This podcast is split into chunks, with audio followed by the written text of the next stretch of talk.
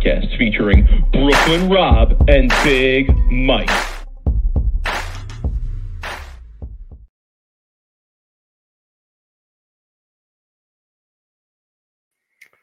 Homies, what's good? What's good? Listen, I know you're all going to be very disappointed.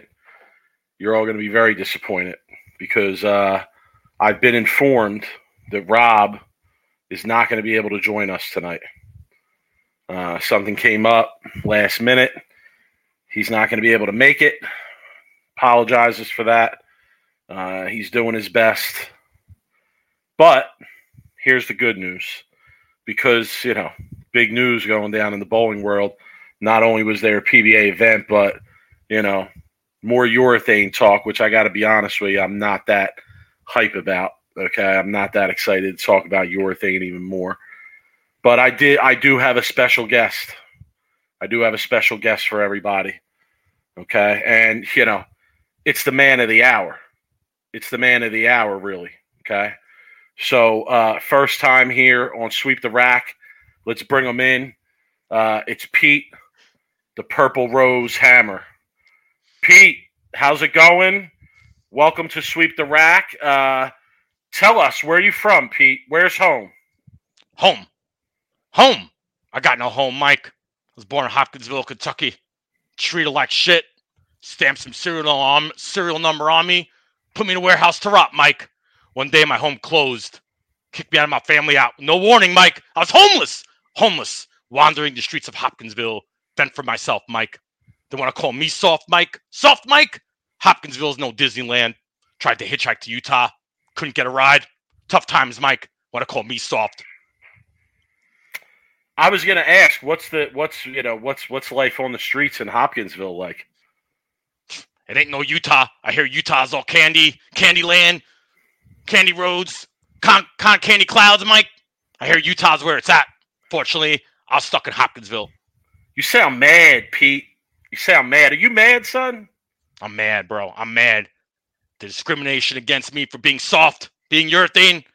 This is an outrage. I'm telling you. I'm, I'm so so what so what are your thoughts that you know uh, for all intents and purposes you know you as you know yourself uh, have been banned from the PBA tour. What are your thoughts on that? soft, Mike. They're calling me soft. I'll tell you who's soft. Neil Stremmel's soft, Mike. Tom Clark is soft, Mike. We actually call him Charmin because he's so soft. The PBA soft, Mike. You know who the worst of out of all them, Mike? Sean Rash wants to call me out on TV. Wants to call me out on TV, Mike. Pete, the Purple Rose Hammer is calling out Sean Rash on Sweep Sean the Rash. Rack. Am I hearing this correctly? Yeah, calling him F. Sean Rash. Watch your back. I'm coming for you. You're next, Mike. You hear that? Sean Rash, I'm coming for you. I'm coming for him, Mike. You know who else is soft? PBA Players Committee, Mike. How many Storm players are on that committee, Mike? Eight or nine out of ten? Witch hunt. They couldn't handle my greatness. Last name ever, first name greatest, Mike. The Purple Hammer, me, Pete Rose. The Hammer. So so okay, so you know, you as you know yourself, uh you know, kind of banned from the PBA tour next year. What's next for you? Mike, I'm still going to be around messing up house shots for league bowlers everywhere in practice, Mike. The league Don't bowlers don't that. like you, Pete. The league bowlers are hating on you, son. I'll be around. Two-handed lefties still love me, Mike. Don't worry. Not going that far. Look for me at the Masters and the U.S. Open, and don't forget the USBC. They're my dogs, my day ones. Any shot out, any Well- put out, Yeah, we'll see you at the Masters, I'm sure. Yes, any shot they put out, Mike, I'll be there. Maybe I was U.S. also Open. U.S. Open. Maybe I was thinking about going to Jakob Butturff's house. I hear there's a lot more like me there taking refuge.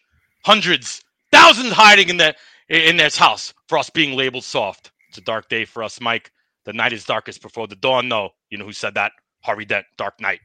Go go find your people, Pete. Go find your people. Uh, all right, I know you don't have a ton of time, Pete. So, uh, any final thoughts before we get you out of here? Yeah, I want to talk first about the other urethane balls. Pitch black shit, Mike. Belmo, Simo, Jesper, Tang brothers. If they were allowed to throw me, they would have 10 more titles each. Whoa, whoa, that's a that's a bold statement. I'm the first, I'm the greatest of all time, Mike. You know that. They pretend like they aren't urethane. The Motiv tanks all pretending like they aren't urethane. They're fronting Mike. They want to be me. Remember the Zen U? Was that ball still? Is is even in production, Mike? Straight to VHS. That ball went two minutes, and all of a sudden you never heard from it ever again. Our final thoughts. Watch your back, Sean Rash. Watch your back, Neil Stremmel. Haven't heard the last from me. I might be a 73 HD now, but I'm coming back 78 HD. I'm gonna hit the gym, hit some cycleroids. You're all in trouble. Believe that. Till then, I'm out of here, Mike. Enjoy the rest of your stupid show. Oh my goodness, Pete! Thanks, man. Thanks for the time, folks. I mean, I know it wasn't long. I know it wasn't long, but you know that's a that's a big guest to get uh, on the show here, and uh, you know you heard you heard Pete's words. I mean, right right from from Pete's mouth. Okay, you know. Uh, so what a way to start the show. I mean, what more could you ask for here? You know. Uh, but oh, it looks like it looks like uh, it looks like Rob is is uh, is joining us. It looks like Rob is back. Uh, I think I think Rob Rob needs to adjust his name before he comes on. He needs to change his name uh, on there. But yeah, we'll give him a second. But uh, I mean, the, the most surprising part of that interview to me, no, two things, is that man, the the hatred for Sean Rash, number one, and number two, uh, obviously Pete saying uh, that he doesn't think much, much is going to change. He doesn't think much is going to change there. Uh, so uh, Rob is back. He's here. Uh, it's not Pete the Purple Hammer anymore. It's Rob. Rob, welcome. What's good, homie? What's happening, Mike? Man, sorry I'm late. Uh, what did I miss? I I heard you had a, a co-host. Yo, Pete the Purple Rose Hammer came on and was oh man, you listen, I can't even get into it. You're gonna have to go back and watch. You're gonna have to go back Oh, and check man. it out. What an intro. Uh, crazy. Um, so yeah, man, a lot to talk about this week. Uh, before we get into all the craziness this week, uh, I, I you know, we got to get into your league review, um, because you know that's what we do here. I know you uh, you you put a, a video on Twitter about um, Yo, you know what we got to do though? We got to we got to we got to switch. We got to switch. Yeah, we got to switch because I don't All like right, being I'll on the go. right side. All right. All right. See, that's better. I feel better. Yeah, yeah. I heard I'll fist pump from the other side, son. I I heard you were clubbing out there. How is the AC sh- situation? I'm more interested in the AC situation and the clubbing music than I am actually you. I was down. I was on lanes. First set, I was on three and four. Second set, I was on one and two. So we were right near the door, and it wasn't real crowded where we were at. And the door kept opening, and you know there was a lot of airflow. So actually, the temperature wasn't that bad last night. It was also a nice, cool night last night. It wasn't real hot. It rained earlier in the day, um, so the temperature wasn't an issue. And I'm going to say, like, it does affect my bowling because last night I had no issues with my thumb and I was able to make good, clean shots right off the bat. And if I didn't throw good, it wasn't because I was hanging up in it or I was falling out of it or you know I was sticking in it, whatever it may be. Um, so, huh, over the last two weeks, I wasn't there two weeks ago. I had a sub. Sub didn't go so well. Shout to my sub. Much appreciated for the for the subbing. Uh, don't care how the people bowl, but didn't go well. Then last week didn't go well for me. So uh, I was literally on the last pair because I'm in the bottom. I'm in the bottom five of the league now, so I got to claw my way back up. So I went into the night thinking, all right, listen, you know, you got to go in, you got to make good shots, you got to buckle down here, and you know what? For the most part, I was able to do that. I was, I was able to do that. Uh, I only had one missed makeable all night. Okay, I only had one missed makeable. Uh, so that was nice, and that was a change for sure. We bowled on Dragon. Uh, again, they were much different than they were the previous week. Uh, they were they were a lot tighter to me this week. I felt like. Uh, so my games were, and I'm I'm rounding here. I think I had 750 for four, so I was about minus 50 for four, and my games were basically one 180, what was it? 180, 190, 180, or no, 20, 180. Those are my four games 180, 190, 20, 180. Uh, you know, rounding up and down a couple times there, just generally speaking. But yeah, I was minus 50 for four. I won 24 out of 25 points on my pair, which was which was my main objective for the night. Uh, they were tough. You know, I, I, I stand by what I said last week. I feel like your brother's post, Jeff's post about uh, the dragon being being kind of walled up is is uh, is a troll post for me because they definitely did not seem walled up to me. Uh, but yeah, listen, I threw it pretty good. When I threw good shots, they were great. My ball reaction looked great. When I didn't throw it good, ball reaction didn't look so good. I think one of the things that I figured out last night is the slower the slower my approach is, the better I throw it. It's one of the things I figured out. I'm conv- at this point I'm convinced by that. I'm convinced that like I can't go Kevin McCune style for whatever reason. I just can't do it. It just doesn't work for me. Like the ball is too fast, it doesn't pick up, my rev rate's not high enough. But when I really, really slow down and I try and go ultra slow, that's when I really start throwing it good. And anytime I feel accelerated at any point, whether it's in my steps or in my downswing, that's not a good shot. It ends up not being a good shot. And that's basically what it comes down to. So last night I just I just really locked in on, you know, slow, slow as you can. Slow as you can, you know. So that was it. It's the main thing I, I focused on. I bowled pretty good. I used an IQ tour all night. Uh, love that ball. Should have drilled one of those years ago. Can't believe I waited all this time to drill one of those. That ball is that ball is amazing. That's an amazing. Like if you're if you're an average bowler who doesn't have a ball deal, first of all, you should only be drilling gems. Okay, don't believe these ball companies with you need every ball that comes out. No, what you need to do is you need to identify what the absolute best balls are, and you need to just drill those balls. Okay, and I recently drilled an IQ tour, and yeah, I mean I got to say it lives up to the hype. Like it seems like I could use it on anything long, medium, short. Like it's it's very very versatile. Matches up very well with what I like to do. So that's why carry issues with that ball. I always had carry okay. issues. Not me, man. Pocket. Oh my god. Yeah, I can get to the pocket pretty good. I could. I always had carry issues with it, but then I, I recently drilled a new one, uh, uh, and I used it at USBCs last year during team event. It was so good. Sure. Um, it seems to roll really good on like 39 feet to like 37 foot patterns, 41 feet around the the middle range. I think anything longer is a little bit too long, anything shorter, it's still a little bit too much ball. But I think a lot more pros are going to be drilling IQ tours on the tour starting 2024. I would imagine. Yeah, yeah, you, know? you definitely like you definitely did uh, for whatever reason on, uh, on on Dragon in this place that we're in Majestic Lanes. You definitely didn't want to play the hold. You you wanted to play the hook wherever wherever however like last week I felt like I had more hook this this week I feel like I had less room right or less hook but you definitely wanted to pl- play the hook and not play the hold.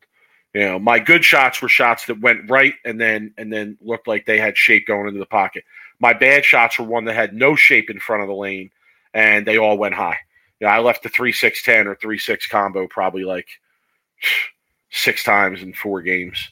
So yeah, you know, but listen, I, like I said, I'm happy with the way I bowled. I'm happy with the way I'm throwing it. Uh, I think July 15th and 16th, Greg Tack's having two tournaments at Carolier.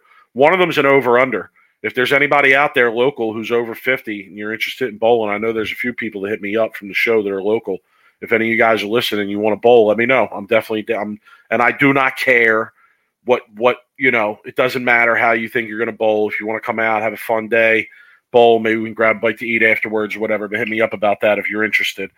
Um, so that's it. I think I'll, I'll be in a much better position next week because I had, you know, point wise, I had a good night. I could not even make a pair in the card game, which was frustrating as hell. I couldn't even make a pair. It was ridiculous. I think I got nine cards in both games and, and couldn't make a pair. I'm like, what, what is going on here? But uh, yeah, that's my league report. That's my league report for this week. All right. Well, you know, keep at it. We'll see what see what see what see what shakes out next week. So all right, I say we get into the nitty gritty because I know people want to talk about it, and it's yeah, let's do it. More your thing talk. more urethane talk, but this one was a big one. Um, And you know what? Now, yeah, before you say that,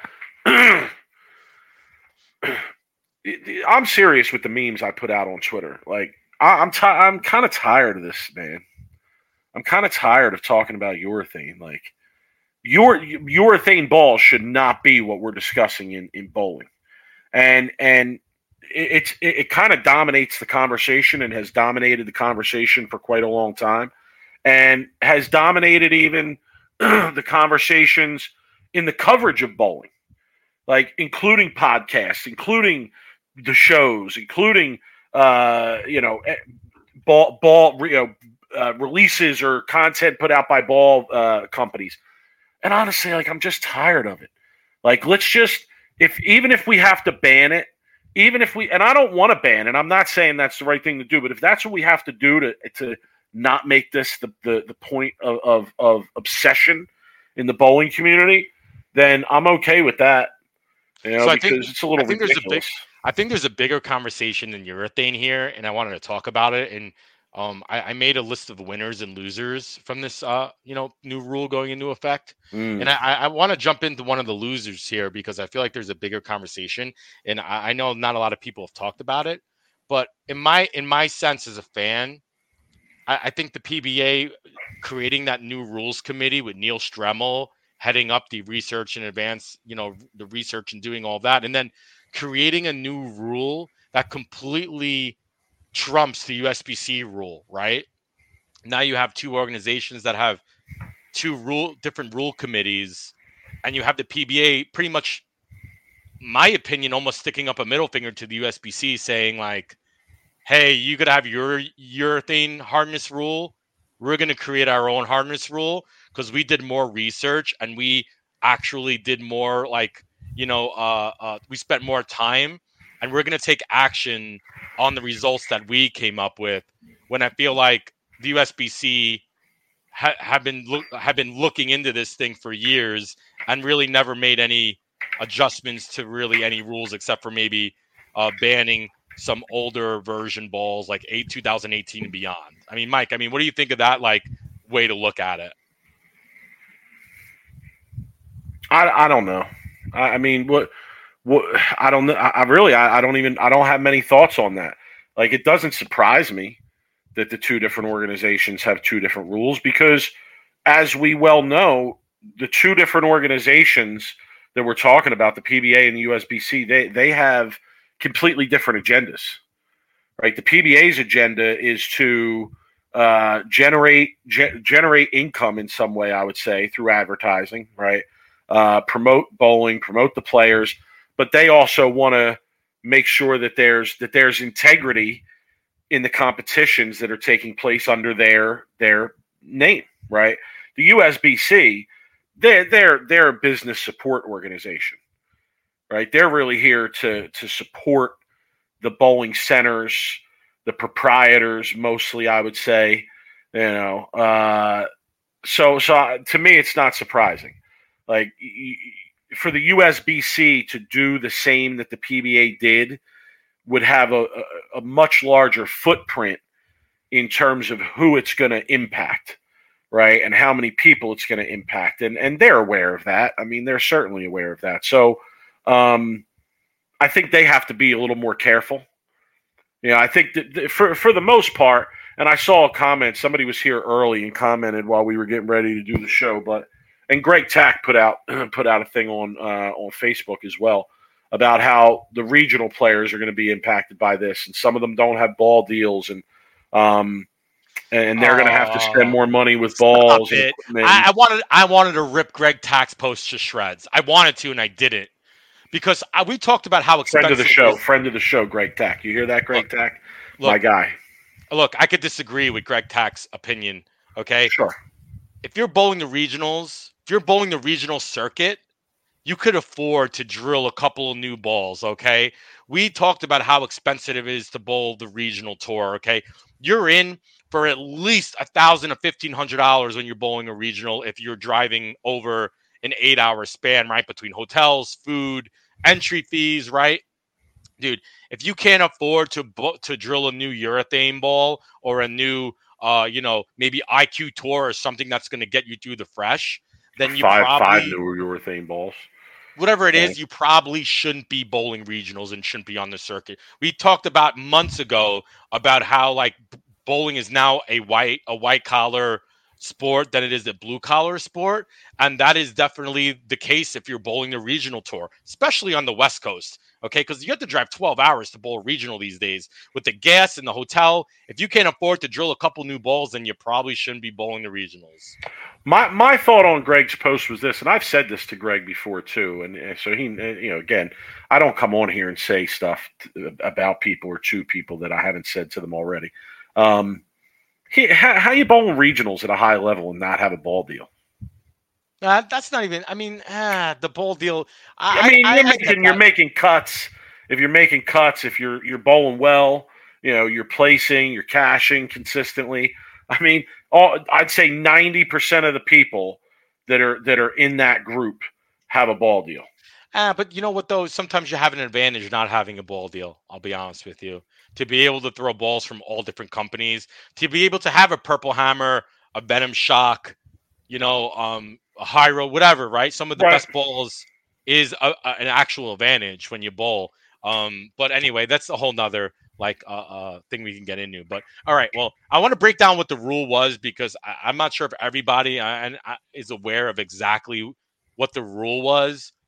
First off, the rule's not banning urethane. Okay, it's No. kind of an in it's kind of an indirect ban in a kind of way where um, they're making the hardness rule from 73 HD to 78 HD. Okay, now the reason they did that is because of the fact that it's not because of how the balls are made; it's the fact that the ball gets softer over time, and they needed to figure a way out on how to combat that, right? And they actually um, had some research that said that some of these balls are dropping three to five hardness levels within like 10 minutes to like three games, which is crazy to me. So essentially, they raised it five points so that it takes into consideration the ball as their pros are using it, right? So to me, like it's not banning urethane. People can still throw urethane if it makes the hardness. I would imagine that the companies are probably in the works right now of making urethane balls that have 78 hardness. I guess my question to you and people in the chat room is um how much of a difference is a 78 HD going to make on ball performance than a 73 HD? As a fan and somebody who doesn't really know what those numbers really mean, because I'm not like too much on Yeah, that. we, we really side. have no idea. we don't, No, we don't. but I don't even think I don't even think the people making these rules have an idea about what the impact of a 73 or 70 versus 78 is in terms of actual data on this one hooks X centimeters and this one hooks X centimeters at this angle. I I don't think we have data like that. I haven't seen any if there if that's out there. Um, so to me, like I've reached out to people that may know this answer, and I've been told that it's going to make a huge difference to 73 78. Someone who is in the bowling industry, quote unquote, told me the pitch black at 78 HD will be a good spare ball. So I'm curious to see what the PBA that's that.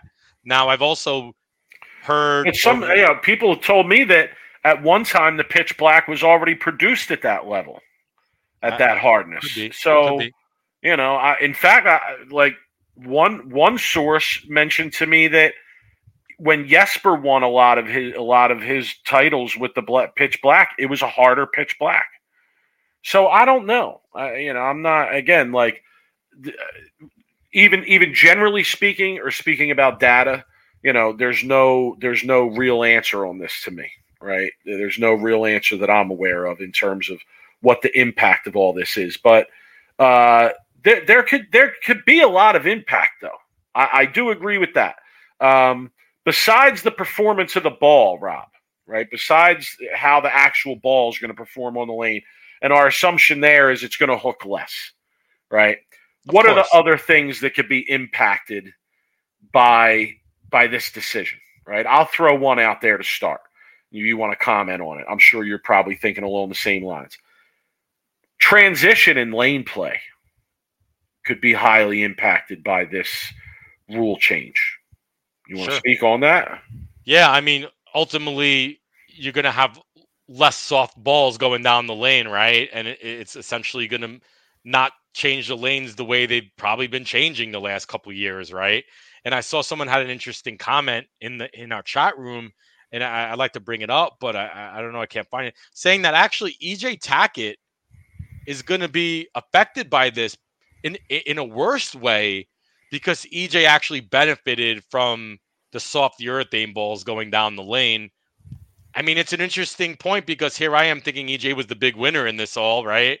Because you know he was with Motiv and they didn't really have uh, a pitch black or a purple hammer in their bag, and he learned how to you know beat everybody essentially with throwing you know hybrid Motiv you know tanks and throwing you know these Motiv balls um when everyone else is throwing purple hammers and pitch blacks, right?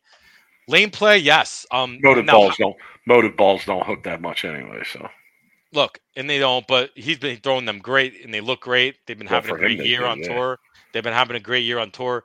It will affect lane play. Now, for the scores being higher or lower, like I, I, I couldn't answer that. I don't really know how a rule change of five is going to affect the scores on the PBA tour. Right? Are the scores going to be higher? Are they going to be lower? Like I don't know that, and I'm not going to comment on that because I really don't know. yeah, uh, no, I, I I agree with you. I totally agree with you. All right, so to me, transition could be impacted. Right, that's another thing. There's a lot of good comments here. After after we're done Yeah. this part of the conversation, I want to go back and bring up some of these comments. Yeah, we got to bring up a lot Um, of them. Yeah. Uh, transition could be impacted.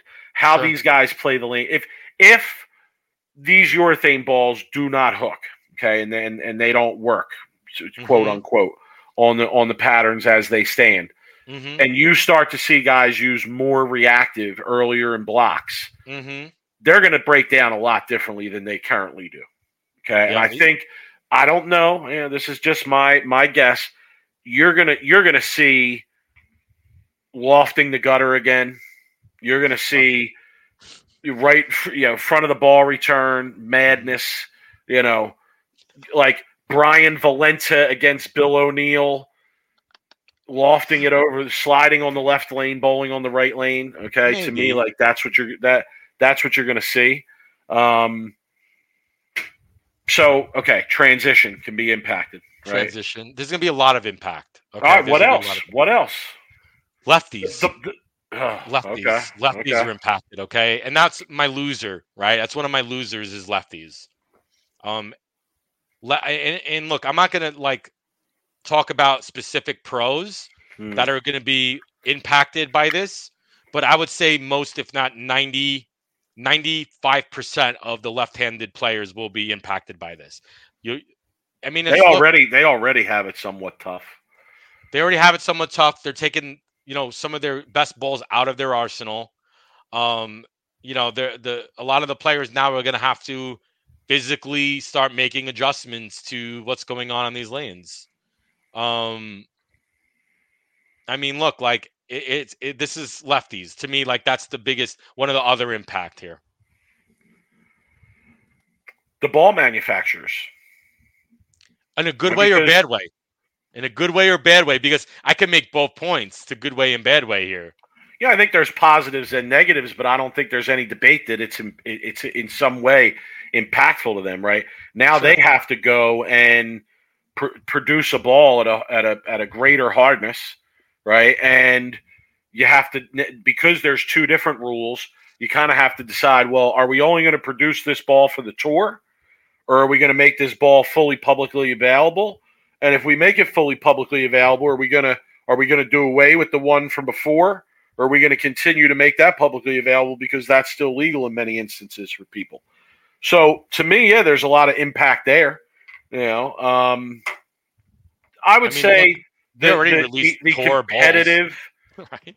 yeah, yeah, the compet the high level competitive uh, bowler or amateur or regional player is probably impacted by this too. You know, I don't, I don't, I don't want to hear the crying from from the people that agree with Greg Tack, but I do, I do think that Greg's point is an undeniable point.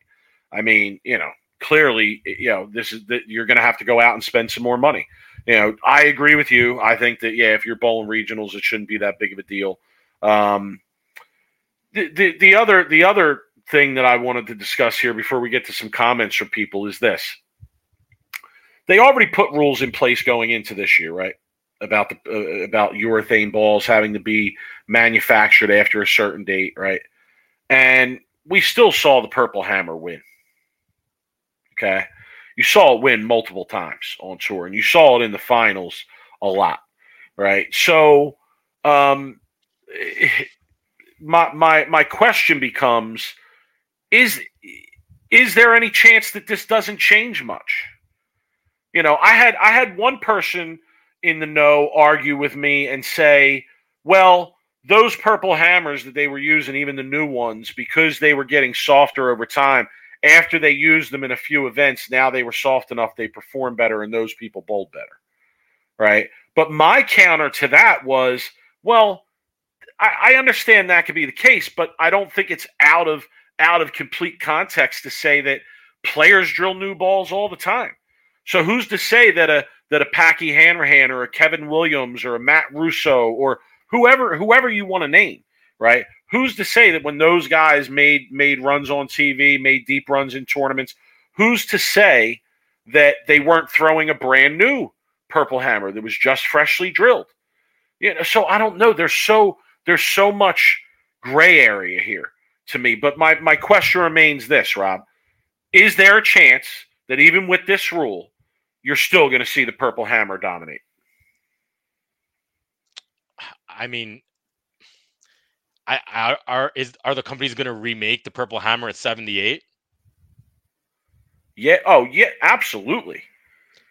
Now, again, is it going to be a tour only ball, or is it, or is it going to be something that they make generally av- available to the public?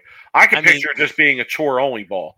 You know, you put a different, you, you put a different uh, marking on there, you put a different pin on there, right? But you know, again, the bowl the general public in bowling is so convinced that that you need all these bowling balls and the bowling balls are so important. And again i'll say it again for the second time on this particular episode you should only be drilling, drilling gems. And yes the purple hammer is one of those but if you're not bowling competitively on sport patterns you don't really need the purple hammer. But if it, what would happen is they would put a different version of it out with a different colored pin and you'll have people lined up the pro shop door okay you'll have people lined out the pro shop door to get it but will it perform the same like, will it perform? I don't know. Performance I, of the ball. People are saying no. People are saying so then, no. Uh, but so but then the me, answer is no. the answer is no. It, but, it but won't. We also, again, there's been changes in the past where it was supposed to be like, well, this is going to affect the performance, and it turned out that it didn't. So, so what if the same happens here, where they raise this and they're throwing the harder balls, and they just put more surface on them? No, they see, just put more surface on them, and, and and they work just as good. But the Purple Hammer, um, you know, we didn't know because it was going from being produced in Hopkinsville to now going to be produced in Mexico, in Brunswick, right? So that was the big question behind the Purple Hammer. Like, will it be the same? Because the one in Hopkinsville was amazing. I had one, I have a blank one still in my house. And to me, it's like, okay, yes, they did whatever they did in Mexico was definitely as good as they did in Hopkinsville. The ones in Mexico actually hook more than the ones in, in, in Kentucky. Now, whole different ball game when you have to raise the the hardness of the, of it five points, right? And like I said at the beginning of the show, I don't know if that's going to make a difference between the ball's performance. A lot of people who are in the bowling know or in the industry say it will. I tend to believe it because they know a lot of that stuff. I don't. I yeah, but a lot of the a lot of the people that are saying that are the ones who want to see it banned anyway. Right. Well, that's a whole. We'll talk a whole nother. That's a whole nother fucking. You know, there's a whole lot of conspiracy. Cha cha cha. Cha cha cha. That's what I. That's what I feel like this whole week has been. I do. I feel like in in all bowling social media, it's been certain people like, "Hey, hey, did you hear the news? Did you hear the like, news? And celebrate good times. Come on, Come on Purple Hammer, yeah. God. you know, yeah, and then, and then other people are just, you know, the other side is just Oh, well, you know, stone face. You know. What I oh, mean? well, you know, I could drill this and oh, we'll be okay. Like, oh my Look, goodness! All right, it's so a, it's, it's well- a patch pirate war going on out there, right? There's a lot of walking the planks, matey. There's a lot, a lot of stuff going on out on the on social media too. So let's let's get let's go to some comments. Right, let's Okay. go to some comments here. Lumberflexual, the burner, one of my favorite burners. What's up, Dude, Lumber? great. Lumber's Uh, prediction: Purple Hammer comes back at new compliance hardness and still dominates. from what? From what? See, but this is interesting to me because I want to. I'll make a point after this. From watching the last couple years of the PBA through a few times, I would point to pin carry more than hook. Okay, I don't know how much I agree with that, but let's say that the Purple Hammer does come back at the new hardness compliance and it does dominate. Do you want to know what's going to happen, Rob? They're going to find another reason. They're going to find another reason to change the rule again Ooh, wait, wait, and, wait, and wait. go So after what- this ball and so ban wait, this so ball. what you're saying? So what you're saying Yeah. is there is a conspiracy going on behind no, I'm not going to use that word. a I'm witch hunt. A witch hunt. A witch hunt. I'm going to say strong feelings. Okay, strong feelings. There are the strong feelings. Okay, I emphasize the word strong purposefully So, there. so your speculation, or do you know for sure that there was some kind of like coup d'état to get rid of no, the um the purple No. hammer? not at all. Not Okay. at all. But but it's but I don't at the same time, I don't think it's any secret to anyone out there that if you are not on Brunswick staff, you're really not a fan of the Purple Hammer and you probably think it's a cheater ball and you probably think it should be banned and you're probably not real happy about the rise of urethane in the game in general, et cetera, et cetera, et cetera, So right? let me let me squash a little bit of the rumor here, okay? Because there's been a lot of rumors going on that you know the players committee had a big influence in pressing the PBA for this new hardness rule, okay? And the reason that there's a rumor or conspiracies around this is the fact that I believe that there's 10 to 11 players on the PBA players committee and like eight or nine or, or, or some of the like majority are storm staffers okay and there's been conspiracies and rumors that these like eight or nine players on the pba players committee all ganged up and they went to the pba and they like pressed them to make this new rule because they wanted to see the purple hammer eliminated i reached out to one of those players on the pba players committee okay i'm not going to say who it was off the record and I asked if there was any of that going on, okay? And the answer was a hard no. That they don't even have any like say in like what the PBA rules do when it comes to like the technical aspects of it. I believe that. I don't believe that there was some conspiracy between the players committee to all sit at a round table and press the PBA, right? I don't I don't believe that. Um I thought about it could be true and then after I reached out to my contact they were just like, no, that's not that's not the case. So all right, I was like, I I I, I understand that. So I just wanted to put that out there that I know there's that rumor and conspiracy going around, but it's it's kind of like was shut down. So Yeah, at the same time though, if you accept if you expect me to sit here and believe that a company like like Storm doesn't have any number one doesn't have uh, uh, you know a a stake in the game of their feelings on this ball generally speaking okay? And number two doesn't have influence. I mean come on you know clearly that's that's just not believable now yeah, but Brunswick is also big influence too. Exactly, exactly. And am I am I implying that there's something to that? No. But but I think that the, the reason that I say that is because I think that even the, the constant chorus from those players consistently and and you know just just uh, constantly discussing that issue and at times coming out publicly and and discussing the issue in in ways that you know levy fines, etc. Um, that can have an impact. That can have an impact in and of itself, right? And and you know when you have a chorus of of people that are uh, consistently putting the same message out there, you know you you you put pressure on those in power to do something about it, right? I don't I don't think that that's shocking to anybody. So uh, there, there's definitely a lot of layers to this issue. All right, more more comments here. But I believe Rob that if the if the if the Purple Hammer comes back at the new hardness rule and continues to be a constant factor in in people's performances, uh, then this issue isn't over. Well, let me ask you though on that. Um, if the urethane comes back at 78 hardness and it's all of a sudden not good, the performance of these balls are not good. Is that how much of a bigger impact does that make on the PBA tour if the urethane balls can't be thrown at 78 to to to a domination level of that what they've been throwing it right now? Big impact, but the top players are still going to be the top players. Will they? Yeah, I believe so. You do. Oh yeah. So you so you believe that the- EJ, so- Belmo, and Simo will still be Okay. the top three players next year. Get the right side. Forget the right side. I'm I'm gonna Okay. get a little bit deep here. Will the lefty top performers still be top performers? Maybe not. Okay. I'm interested. To me, Maybe that's not. the most interesting part of it. If the urethane isn't the way it is now and it's not performing how it is, will the top performing lefties on tour still be there next year at that level? That's what I'm Maybe not, but I also more. bel- I I also think that it will be a test of how how good are they?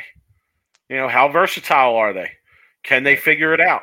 You know, I mean, there's a lot of there's a lot of knowledge behind guys at that level, and it doesn't surprise me when they figure it out. All right, other comments. Loft the gutter caps back in play. Oh, oh. My Okay. favorite. Oh, Here's a great comment from Lou. Lou, what's up? Good luck at the regional this weekend. I want to know why these discussions don't talk about the cores in these balls. Urethane balls in the 80s had super high RG cores with little to no flare. You can't tell me that this purple hammer cover wrapped around a 1988 Fay hammer core would be an issue if it got softer. It's an interesting it's an interesting point. You know, is is there more to the dynamics of the ball than just the the the softness or the cover of the ball. Of course Yeah. there is. Um, but I look. This is a whole nother side of the of the of the industry that I'm not an expert at by any means when it comes to like the technical side of it. Uh, I can say that the cover does. I mean, have more influence than the core does. I mean, just look at a plastic ball compared to a high performance. You could put a plastic cover on a on a high performance core, and you know the ball is going to be a spare ball, right? So Fair point. covers covers do have a lot of more influence than the cores do. But yeah, the cores have an influence. I mean, they wouldn't be marketing the new core, you know, that they just put in a bowling ball if it didn't have any influence. But the covers for for me always have a greater influence in the ball's performance. Great comment from Nico. Great, great, great, great comment from Nico. Great comment from Nico. Especially in the his comment is I think they need to put more oil on the lane. So that does so so you know that would uh, Okay. impact this issue differently. Those are my, were my words, not his. It has nothing to do with the oil. It doesn't. Oh, oh, Well, look, let me here, bro. Let, let, let, let me finish. The lane surface has a lot to do with why there's so much lofting going on, why there's so much urethane getting put on the lanes, right? There there's a, the most bowling alleys have very old lane surfaces, Mike. And the lane surfaces are are just beat up regardless of what you put on the lane unless you're putting like 50 mils right and you're really really flooding them the lane surface is always gonna the the the, the conditions are always gonna kind of tend back to what the lane surfaces are doing they can't battle the lane surface and you, you then you you have to essentially ask every bowling center Bowlero right to start putting new lane surfaces in right? Shit they can't even put in faucets in their sink and, and doorknobs on their bathroom doors and you're going to ask them to start putting in new lane surfaces in all their bowling centers? That'll be the last thing they do. Shit there'll have to be a hole in the middle of the lane where the ball falling through the the the the the, the, the lane in order for them to change lane surfaces. I, I mean, okay, so so answer me this then. So are you saying that it's impossible to put out a condition that that makes it that makes it uh, tough to to use urethane? Come on, look urethane is going to that's nonsense, Rob. in today's Stop. game they're going to find a way to use the urethane because the lane surfaces suck, Mike. They suck. There, there isn't a good lane surface out there right now in Bowlero. They're throwing. Uh, the new lane surfaces are what the really what needs to happen in order for them to be able to actually maintain the integrity of the pattern. It, it, the, these patterns are keep reverting back to its old like self on, on the, the lane old lane surfaces.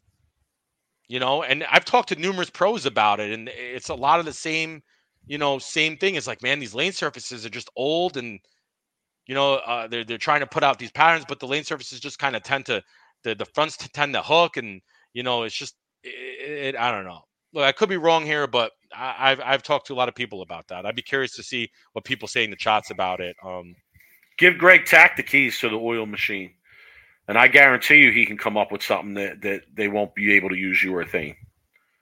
So look, I'm getting I'm getting trumped already in the chat by uh that's what I'm saying. Just, right? it, it's it's unbelievable to me. I mean, I go out and bowl on stuff that I say there's no way somebody could use urethane on this. I don't care. Let's I'm gonna read his comment. Your final lane surfaces are quite new and definitely not super early fronts, only urethane used. So then, are we talking more of, eh, of the pattern integrity, right? So is it going to be more? Should the PBA start messing around or start? I mean, look, we've had this. Yeah. Yes. Like yes. The answer to that is yes. Get more creative. Challenge the players in different ways. What? Like, are we surprised that they're doing the same thing when you're putting out the same thing over and over again, year after year? I mean, come on, challenge the players come up with different ideas of what's out on the lane that that dictate what you can and can't do in these instances. Do you know I mean, who? To me, um, Kyle, I hope the house is going good, man. Hope the house is going. Yo, well, congrats, congrats on your uh, on your on your win, by the way. We'll talk about that later in the show. Yeah, um, no uh, but man, like, so to me, like another big winner in all this, Mike. And you know, I was going there with the biggest winner, the fans, Mike.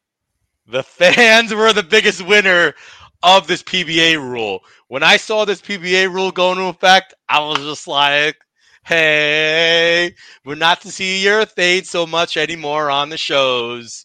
Because guess what, Mike? Urethane is boring. It's boring.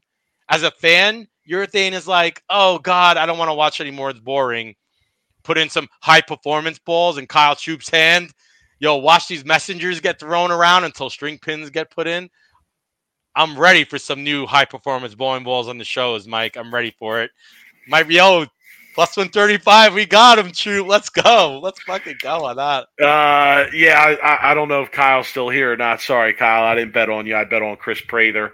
I had him early though. I took him early. I took him to win his group, and I took him to win the overall. Dude, me and my brother, my brother was here with me. Dude, we were like, wait, Kyle's plus 135? We were like, throw it. We for were what? throwing for, all in. For the final match, Prather. just to, to beat Prather. Prather. Okay, okay. Yeah, so we were throwing in I didn't, I didn't take that. I didn't. I oh. did not oh. have money on that. I had Prather to win overall and Prather to uh, win his group. Yeah. So anyway, we'll talk more about it later. But Mike, the fans, what do you think of my take here with the fans being the big winners of the whole rule? I uh that remains to be seen. That remains to be seen. I can't is wait. It go, is it going to shock me if if we get a show next year, or especially an early show, where there's three out of five guys throwing urethane? Oh, no, it's God. not going to shock me at all. It's oh, not going to shock me at all because again, if you keep putting the same type, you know, general range of patterns out, okay, these guys are good enough and smart enough and have enough knowledge behind them that they're going to find a way to make what they have work and be able to do what they want to do. You know, and at times what they do is probably going to match up and work. Might not be all that often, but you have numerous guys in the field who are playing them that way. So again, not going to surprise me if that's what we see even coming out of the gate early next year. I won't believe it until I see it. That's what I'm saying. I will not believe that there's going to be that impactful of it. Now, I'm talking about for the tour. For somebody, for a hack like me, for a, for a hack like me, yeah, this ball is probably not going to hook at all. It's probably going to be terrible. I probably won't even buy one or drill one up. Well, you don't need to. I know there's no reason to. for me to. So like now, okay. So here's my next question because I know there's some people out there who who are asking this, right? I already know the answer, but I wanted to bring this up. Is USBC next to go on the 78 HD rule change, Mike? Across the board? Across the Or- board. No, no chance. In certain instances, wouldn't be surprised. Wouldn't be surprised if the U.S. Open and Masters are impacted by this too. You And think that they could do that? I do, I do, I do, You think and perhaps that- USBCs. Yes, I think Opens. Could be. Yep, yep. Same thing with Junior Gold. I think could be. You know, but I don't. I think a lot of that so- remains to be seen. I guess my question then would be is if that happens and the USBC kind of take the PBA's lead here, why how could they what the USBC that's the national governing body, Mike. The, this is the organization that's supposed to be creating these rules, not the PBA. The PBA is not supposed to be creating these rules. How could the USBC like make those changes when they weren't even the ones to come up with the rule like come up with the rule. Like don't you think that's kind of admitting defeat in a, in a weird way if they were to kind of follow the PBA's lead on those in, on the rule change? No, if they do it in certain instances, no, because I think that um, they they can use the reasoning of uh, you know once you get to an elite level competition, you know this new this rule has to be implemented to uh, make sure that the competition is fair in terms of the equipment that the competitors are using. You know, You see, I don't think they'll ever. I don't think they'll change it. I don't think at all. Right? I could see them sitting back and saying, "Well, first off, the PBA creating the national. Oh yeah, lumber flexible. The USBC will make an announcement halfway through the U.S. Open. Right? Wouldn't eh, that wouldn't surprise me these days. Um, but like my thing is, is like I don't think they'll ever because there's definitely an ego there, and to me, it's like if you're making that change with the PBA when they created their rules committee, you're essentially admitting that you tested the balls and you couldn't come up with a a, a, rules. So now we're admitting defeat and we're just going to use what the PBA's rule is because yeah, I don't view it that way.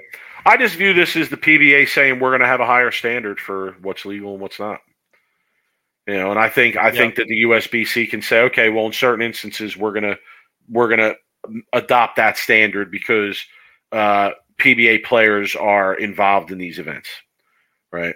So Okay. All right, we'll um, we will we will see what happens. I mean, here's the one thing I know: the urethane conversation i- is going to continue. It's not going to Okay, be done so when the PBA season comes back around in January. One of the things we're going to be talking about that's going to be on our list is oh, what's the impact of the new urethane rule going to be, at all? what are we going to see? So I'm not excited about that. So there's a couple other winners here I want to mention. Honorable mention for my winners here. Okay. I have EJ Tackett as being a winner in this situation. Okay. He's the best in the world. He's going to find a way to make it work. Nothing changes for him other than maybe the lanes play transitions might be Yeah, different. I was going to say it doesn't I matter, don't know about that. Mike. But to me, You're right, though. He's You're right. amazing. He's not. Right. It, ain't to matter, right? The ultimate winner in this whole situation that we haven't talked about is Sean Rash. Okay. Sean Rash is the biggest winner out of this whole situation. He was the first person to say it and to openly take criticism about it. He took a bunch of shit on the internet, Twitter, Facebook, crybaby, all kinds of shit, integrity. You have no idea what you're talking about, all kinds of shit. Fast forward years later after he said it, all this crap goes down, right? With the legal and then softness and then the black curtain. And now the PBA actually, you know, increases the hardness when Rash has been saying it for years, right? So, in my opinion, Rash is the big winner here. He should just say, I told you so. And a huge, huge, huge post on Twitter telling everybody I told you so. Okay. Um, All right, can I play devil's advocate with you on Sure. that one? yeah. And you know, much love to Sean Rash, but like, what is he right about? He was right that the, these balls, these urethane balls that they were throwing, weren't right. There was something wrong with them. He said it, integrity, right? He knew something was not right, essentially calling them cheater balls. And now that So the you PBA think- is So you think that the information that that is currently presented rises to the point of there actually being an integrity issue? I, I think he was on to something. Now he obviously wasn't testing the bowling balls, right? From a player's per- perspective and bowling against it as many as how much he's bowled against it, he knew something was wrong. And he was right. There was something wrong. In my I don't know. I think I think that his his comments were were much stronger than that, just to say that something's not right. And I'm not sure that that his his viewpoint has been completely, uh, you know, justified by by the current information that we have. here's a great comment because there's a lot of bigger story to this. Russell Yap, good to see you, bro. Hope all's well. Uh, he was still on Brunswick. You think his stance would be different? Uh, the answer is uh, yes. okay, so here's the deal, right?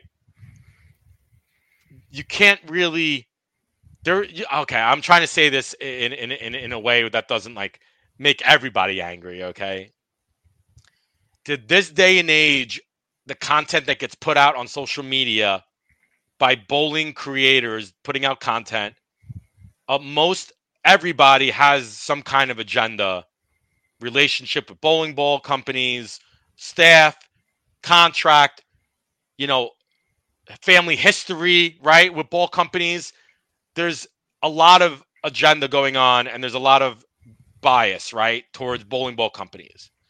It's tough these days to figure out if the people that are what they're doing on their content on their on their YouTubes, on their Facebooks, on their social media is actually being like true and legit, or if they're just pushing a, a new bowling ball, if they're just you know trying to sell a ball, if they're you know you know team whatever. They, you know, and, and, they're throwing comments out like, "Oh, well, Sean Rash is a crybaby. Oh, because he's on Storm staff, so you know he's going to call Sean Rash. Oh, I'm sorry, he's on Brunswick staff, so he's going to call Sean Rash a crybaby.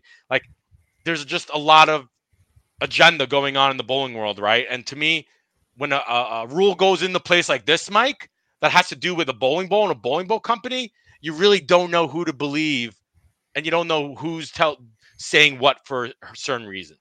Well, to in Rash's case, it, it, to Rash's credit, I mean, I think he's been pretty clear that he wants all urethane banned. He doesn't care what it. He just doesn't like urethane in general in, in the game. So I- I respect that position. He doesn't Right. like urethane. Yeah, but, he doesn't again, like in in terms of like, is there an integrity issue here? I, I'm not going to go as far as to say that like he can stick his flag in the ground and say, "Yep, I was absolutely 100 percent undeniably right on that one."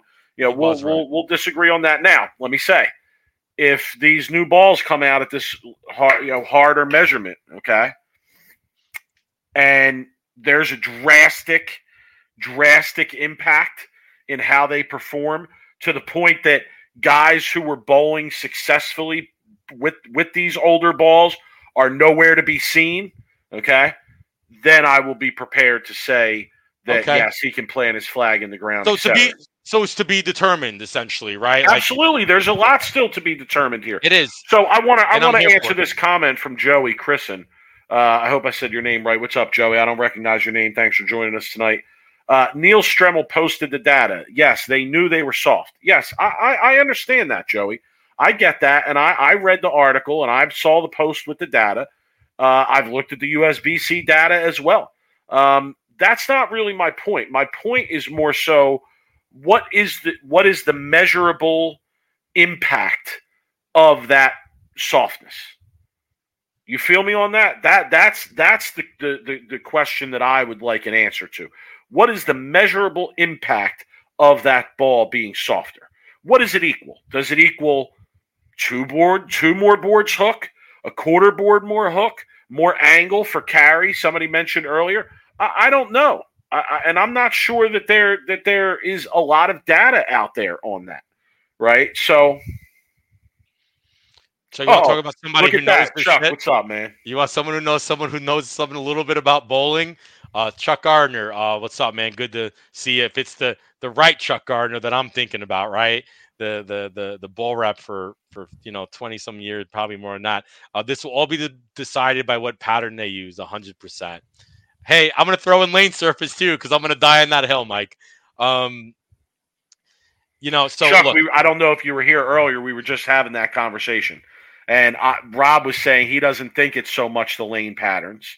And no matter what they put out there, you'd probably see urethane. And to me, I was saying, no, I think that the fact that they constantly use uh, lane patterns that are, are the same year to year and fall into this this these parameters, these general parameters, is really more of a problem.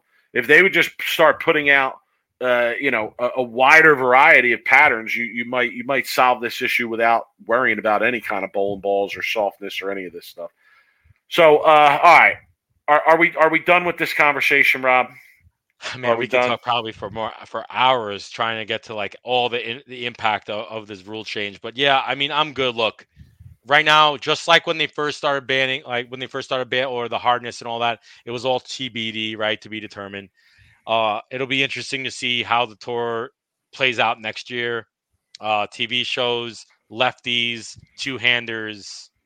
Um, Joey, I saw I, Ron. He says uh, Ron Hickland's video where he chemically softens purple. It's interesting, and while not scientifically valid, it is a big difference. I saw I saw that video, Joe, and and I'll be honest. I, I, I even though I saw the video, I find I found it hard to even see myself what the actual measurable impact of that was. Right. So I don't know. I think I think it still remains to be seen.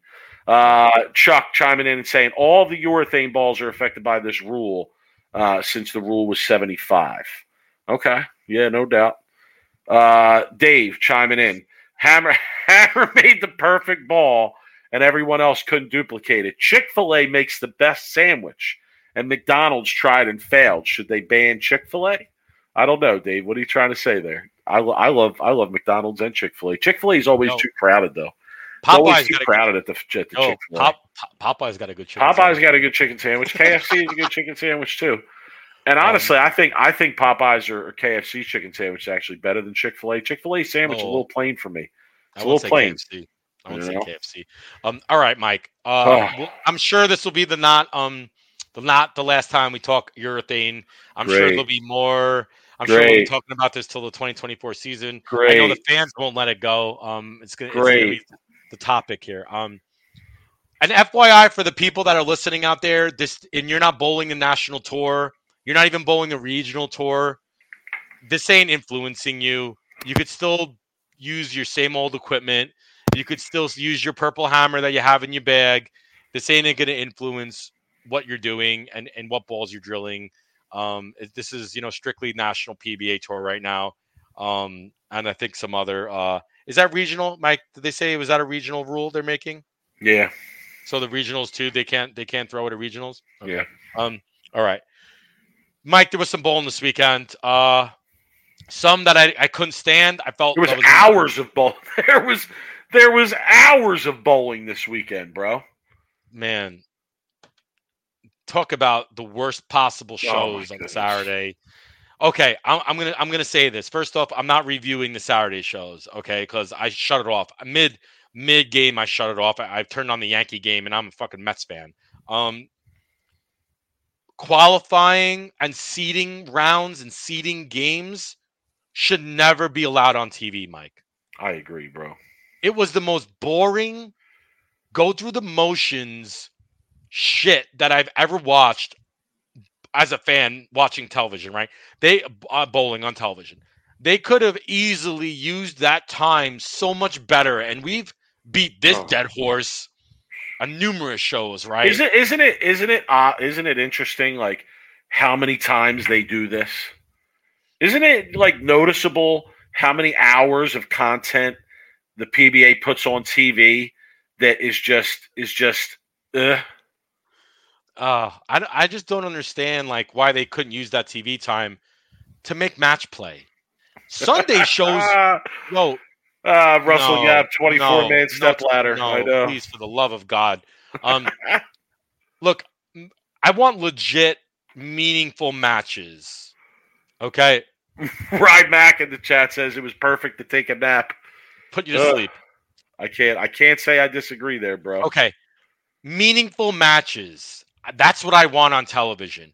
No 24 man step ladder. I want best of three, best of two. I don't care what it is. Bracket matches, right? if you win, you go home, or if you win, you stay. You lose, you go home.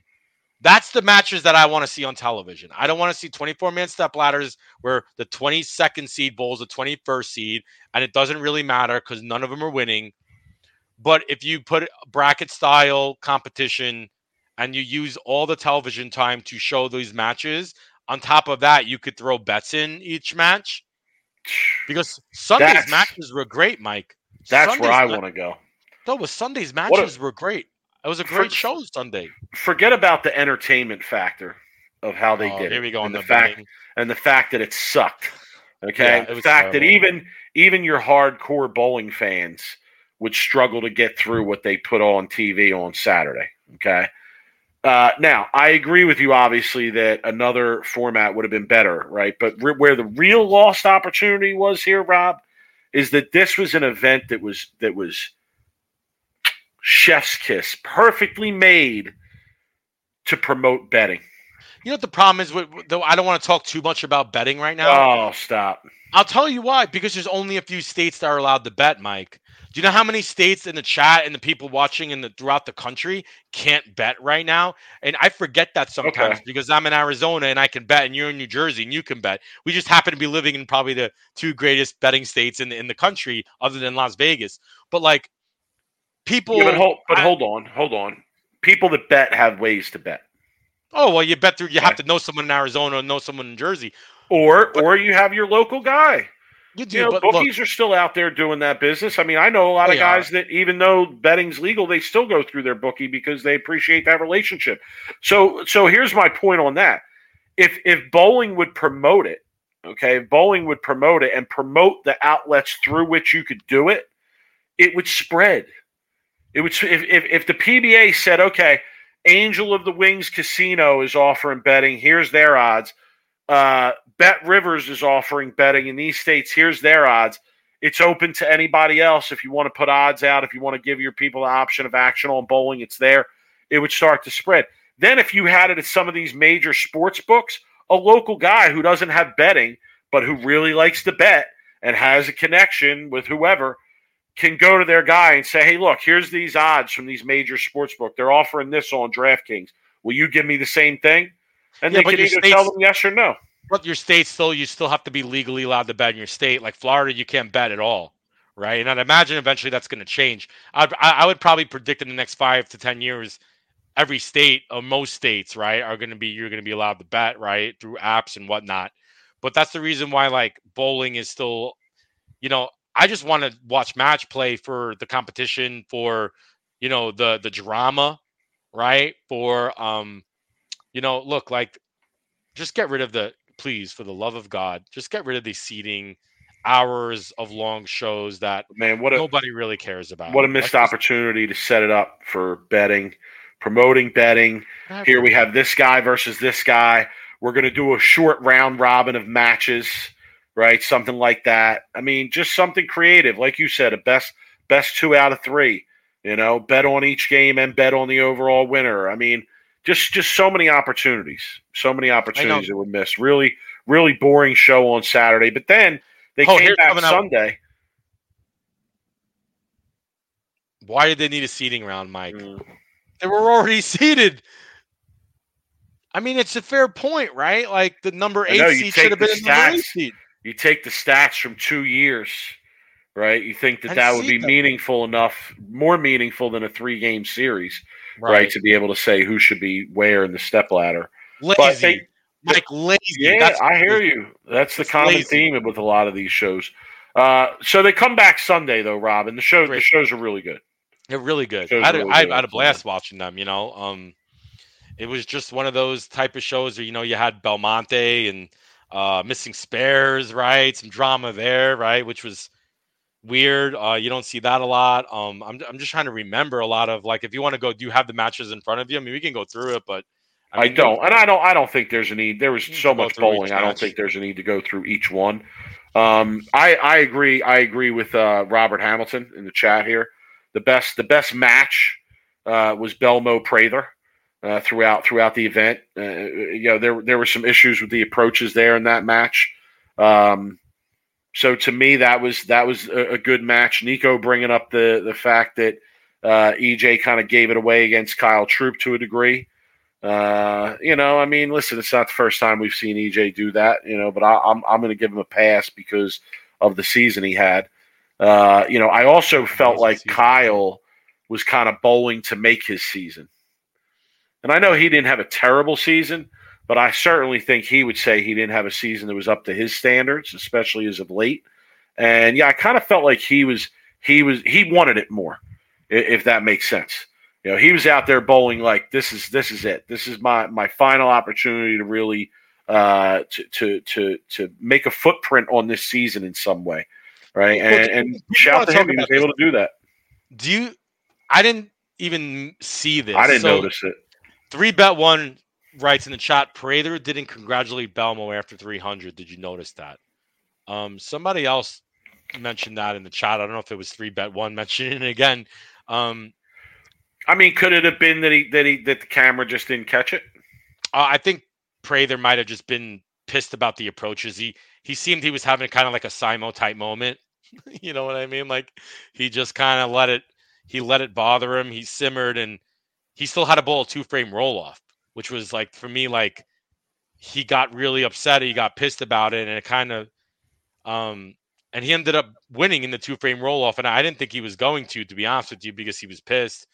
Um, but I think Belmo kind of gave it to him a little bit. Um, and Prather didn't have a great reaction, to be honest with you. Um, He was throwing of urethane, which to me was shocking because you usually don't see him do that, and he was using it uh, very well. he was, but I didn't think he had a great reaction. I thought he like pieced together that win against Belmo, if that makes any sense. He was spilling buckets, tripping four pins. I mean, he wasn't like really. He started to loft it over the front of the lane. yeah, he didn't look like he little was ever. He didn't look like he was ever comfortable, right? In the very beginning of the game, I felt like he was. In the very beginning of the. I don't think he was ever really that comfortable, and that's why when But once it dra- started to transition a little bit, that's when I felt like he, he got comfort. uncomfortable, and he was just, He you know, we've all been there. If you Yeah, both oh, yeah. competitively, where like you're just trying to piece it together, you're just trying to make that make that perfect shot, that right shot, put the touch on it that you need to make it He do was. what it needs to do to strike. You know, and he was he was able to survive.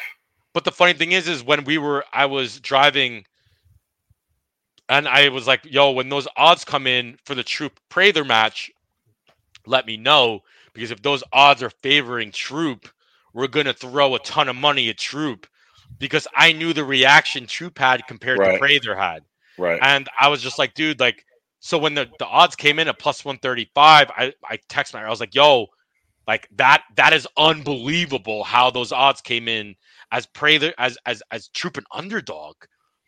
To me, Troup had a ton of a better reaction with his pitch black than yeah, Prather it was did. pretty obvious. Pretty obvious that whoever's making the odds isn't isn't Paying attention to ball reaction. Right about what's going on. If Belmo. All they I saw was Prather beat Belmo, right? And that's why the odds came in as, as Yeah. an underdog. Yeah, you know? probably. I, I, I, um, I had already turned twenty into one eighty with with uh with Prather beating Belmo, right? Oh, you you bet you you bet on Prather? yeah, to win the group. Yeah, I turned Oh, twenty into one eighty on that. Mm, nice. He was like nine to one, or yeah, Nice. just above nine to one. So, um, I had another twenty on Prather to win the whole thing, and that was twenty, I think, to win 220 or 260. It was it was a decent amount. And I watched the the matches previous, and even going into that match, I was like, Prather has very little chance of winning this match against Troup. I mean, Troup's Troup's look was just undeniable. It was undeniable, and his level of focus was there, and he was into it, and you could tell he wanted to win. And uh, you know, it, it was it was nice to see him perform that way again it was it, it's been a while since we've seen that version of Kyle Troup on TV. But yeah, it spelled it spelled danger for Chris Prather for sure. And even even though I had that bet, I, I was pretty sure I wasn't cashing that ticket.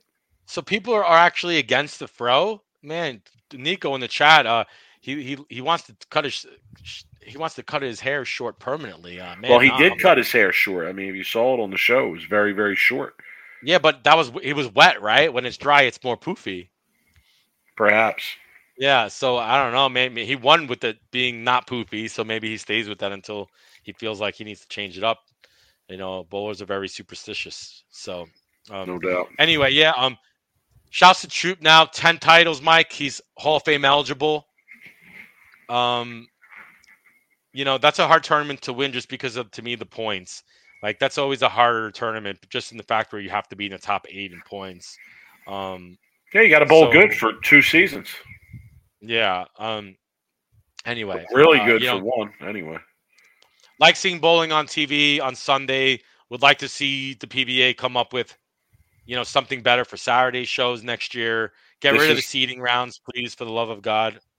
This is the time of the year where bowling should be dominating the sports TV landscape. Yeah. Oh, th- there's nothing. There's no sports on right now. It's the worst Okay. time of the year for sports. This is it, man. This is it. Like we got the schedule wrong, bro. We're starting in January, going up against NFL playoffs, going up against the Super Bowl for the first few months. Who who who the hell is going to pay any attention to bowling while NFL is going on, right? This should be the time of the year where bowling.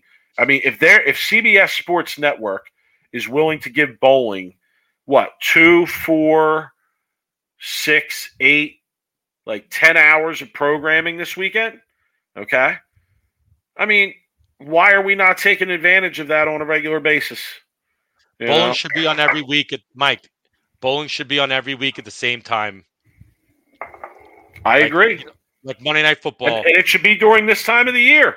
during this time of the year, from literally from you know the uh, the end of June, the middle of June, till probably uh, the opening day of NFL, right? August or September, right? I mean, September, I, I, I don't, I- I'd go, you know, maybe you end the season with the NFL starting out. I'd like to see, I mean, we talked about this before. We did a whole episode on it or a whole segment on it.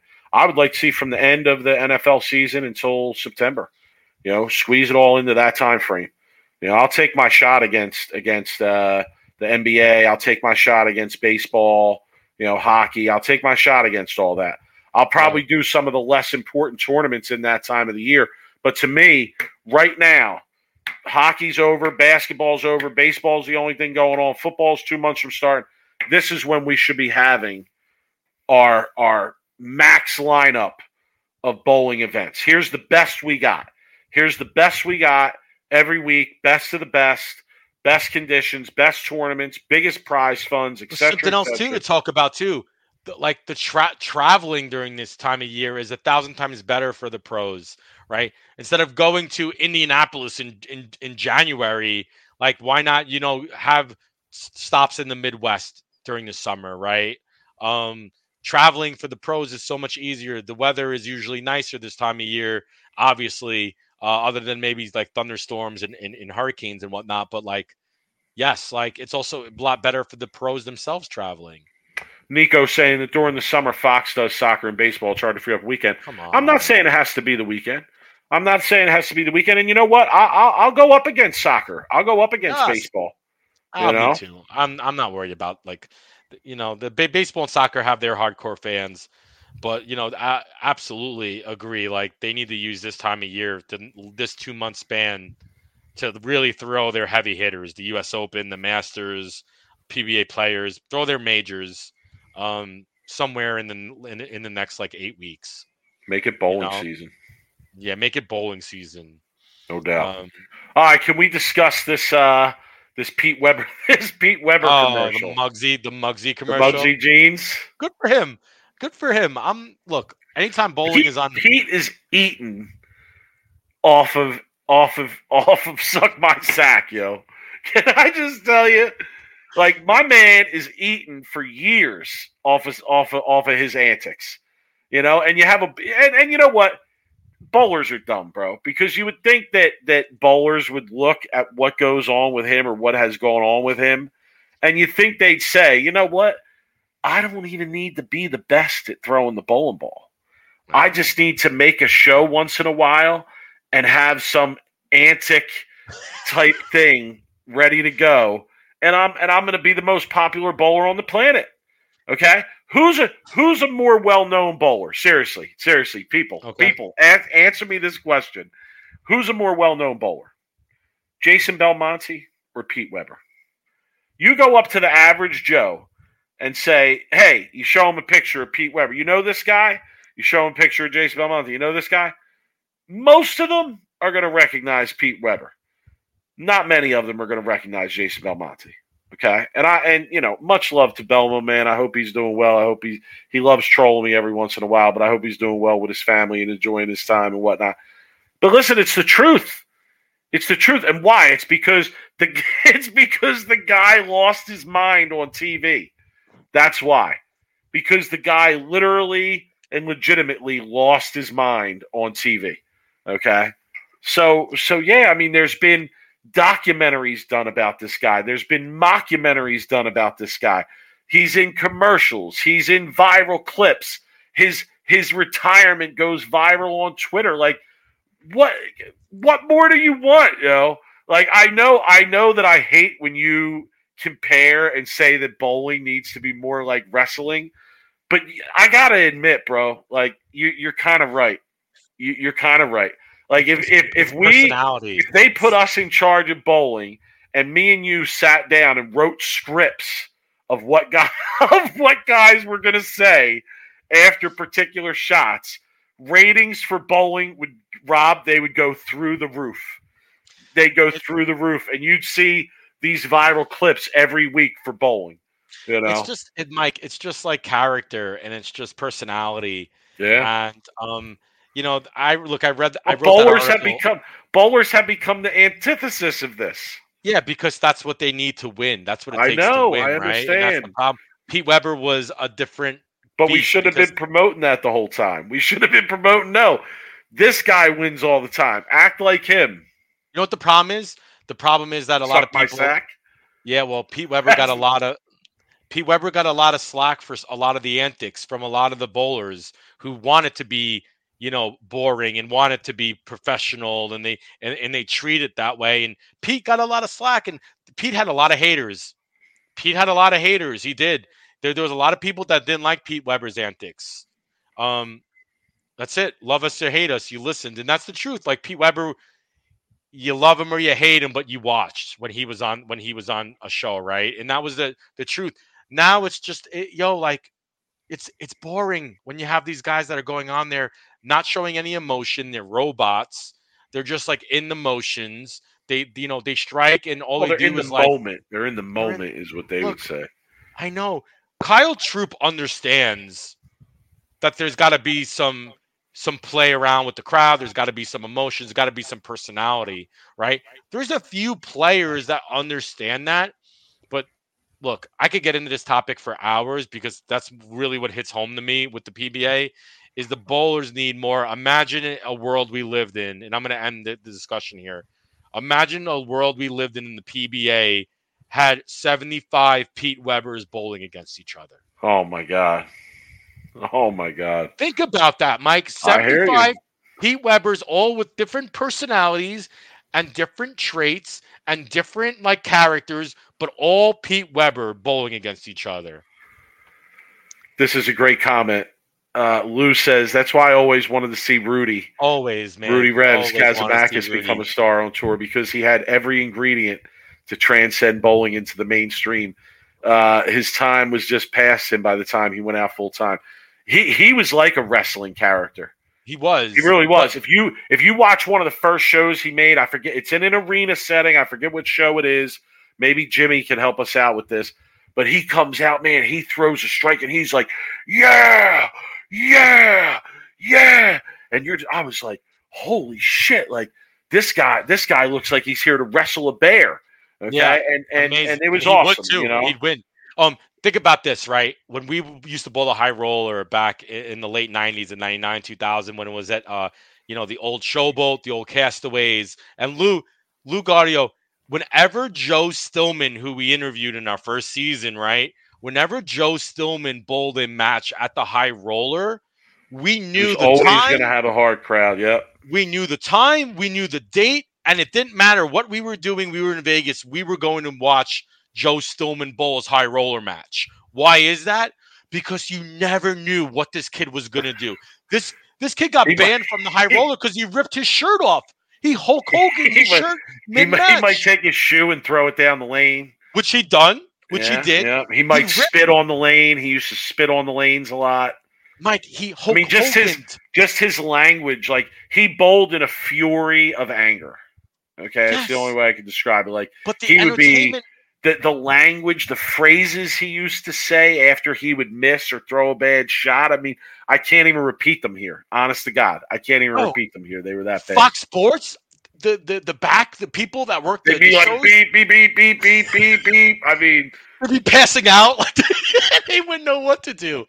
All I'm saying is that's what the PBA misses. But the fact of the matter is, is you know, I, I see that in the chat from Nico. Yes, the problem is, is a lot of these players they can't relax their emotions. They can't keep their emotions on a level. They can't do a Pete Weber come back and then throw a good shot because your adrenaline gets the best of you. Um, it- it's a really hard thing to calm your body down and calm yourself down if you're going to go all, you know, Hulk Hogan after a strike. But man, I'm telling you, the bowlers these days, and I feel like an old man, you know, talking about my my past days. You don't know good, enter- entertaining bowling until you watch high roller matches with Joe Stillman, action matches in Brooklyn, right? Um, you know, uh, a snake snake bowling Richie Hornwright. I mean, you want to talk about some entertaining matches. These guys, the whole match, yeah, your mother, this, that, like just talking all kinds of shit, bowling for thousands of dollars, man. Oh, the entertainment factor is real, Mike, and I could talk hours about it, but I know even like wanna- like even a even a Timmy Mack in a World Team Challenge setting. Like I've Oh, been watching a lot of those. World Team Challenge shows. Like he was another guy who was very hype, very entertaining. Like you know, he if, if he was going to bring Oh, it, you know what I'm saying? I he was going to bring I it. know. And yeah, we don't we don't really have that anymore. But but, but my, my point is this though. Look at where this got Pete. You know, I- got him on a Mugsy commercial. Yo, you and know? the jeans, he's talking about the jeans are flexible. and Like he's literally good for I thought the man. commercial was a little corny, to be honest. It was. It was, but good for Pete, man.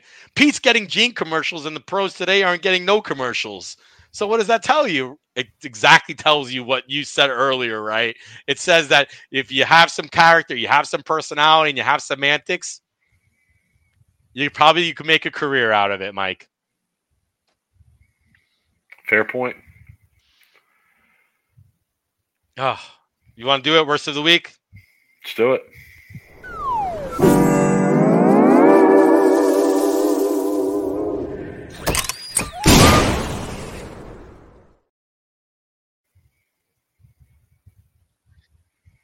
Oh man, what a great show. Mm.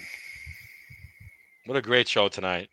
Urethane. We talked some Brooklyn action. We talked Joe Stillman. Oh man, we, we never know what direction we're going on in this show.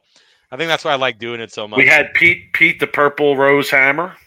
I Yo, mean, my man Pete is still pissed. I don't know where he went, but I think he might be chasing the dog around the house.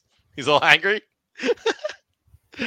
oh man! And if you haven't, if you didn't see the beginning of the show, we interviewed the Purple Hammer. In case anybody missed it, Pete Rose, the Purple Hammer, who's banned for life, um, you know, stated his beef with the PBA. So you might want to rewind and listen to it, um, because it was a good interview. Uh, anyway, all right, Mike. I'm gonna go ahead and start um, with my worst of the week. I noticed this trend on a lot of the Patch Pirate uh, bowling groups mm. on Facebook, and there's been a decent amount of Tim Buck type behavior going on on a lot of these uh, Patch Pirate um, bowling Pages. Uh, pages.